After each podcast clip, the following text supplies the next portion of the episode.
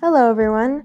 My name is Kira Leonard, and today I will be talking about the well known topics, or unknown if you're the minimalistic type, of overproduction and overconsumerism. So, first off, let's ask ourselves what in the world do these words mean?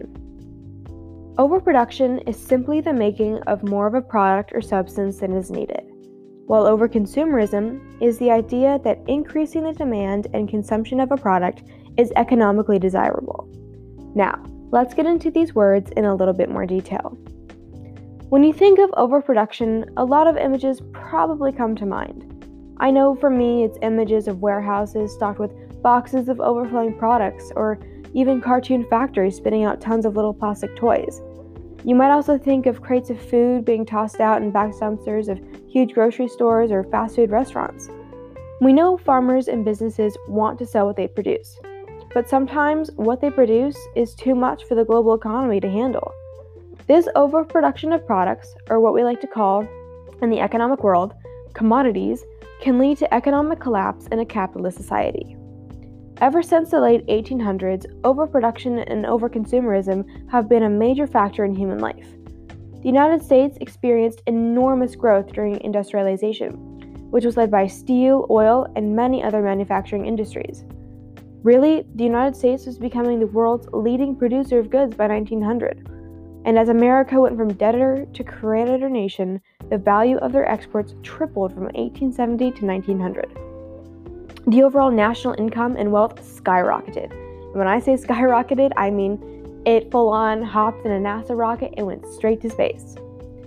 Out of this industrialization era, many people became famous for their inventions and businesses.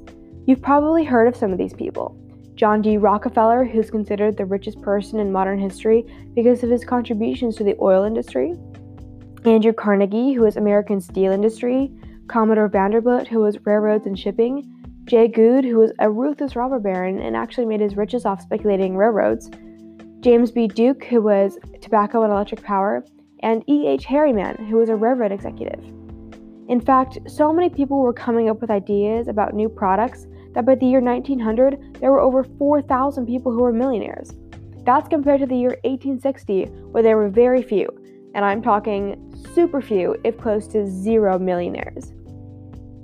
Overproduction became a huge problem for farmers in the 1920s. They had mechanized their techniques to keep up with demand during World War I, but this had been super expensive.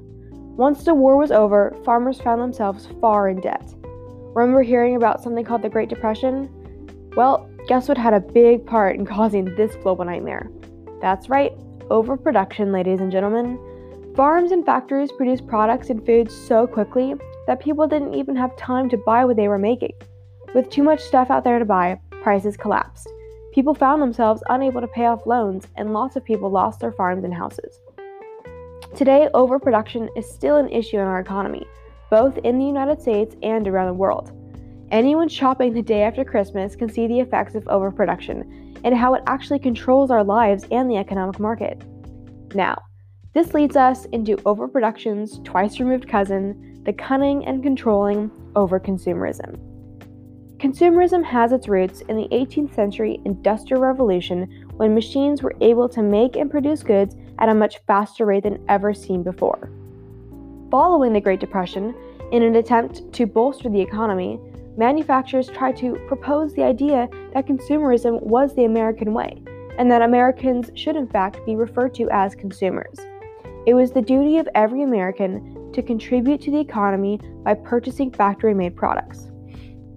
And then again, after World War II, Americans were actually considered patriotic for overconsuming because it helped the economy recover from the war.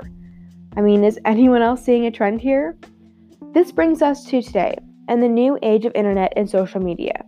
Consumerism is even more greatly encouraged by people posting about their latest purchases or greatest sale finds. With a touch of a button, everyone and anyone you know can see you posting about that new pair of Ray-Bans you definitely did not need and somehow it made you believe that because you bought that pair of sunglasses, you might just end up becoming a little bit happier. But are you really? American culture is very good at encouraging people to consume more than they would ever need. This overconsumerism pushes people to work crazy hours and supports the idea that more and bigger is better. It's cloudy with a chance of meatballs all over again, but without the food falling from the sky. Many people end up becoming buried in debt that they are unable to dig themselves out of. So the question we should ask ourselves is do material things really bring us happiness? And is overconsuming good for us? Becoming burdened with this tons of debt brings people farther away from the important things in life, such as family, friends, pets, and their communities. Studies even show that with an increase in personal income, happiness, happiness levels do not improve, even though you have the luxury of buying more things. It turns out that the old saying is true money cannot buy you happiness. Nowadays, the crisis of American consumerism is ever growing and has no plan to stop in the near future. According to a professor, Amitai Etzioni at George Washington University, consumerism is the obsession with acquisition that has become the organizing principle of American life. When people are fulfilling their basic needs, such as safety, food, water, clothing, shelter, etc., this is considered consumption rather than consumerism. But once people start trying to satisfy unattainable wants, it turns into consumerism, which can actually lead to social disease. Overconsumerism is warping human values. People tend to forget what is truly important in their life. Instead of meeting good old dad for lunch at the park, they opt for the 75% off clearance sale at Macy's.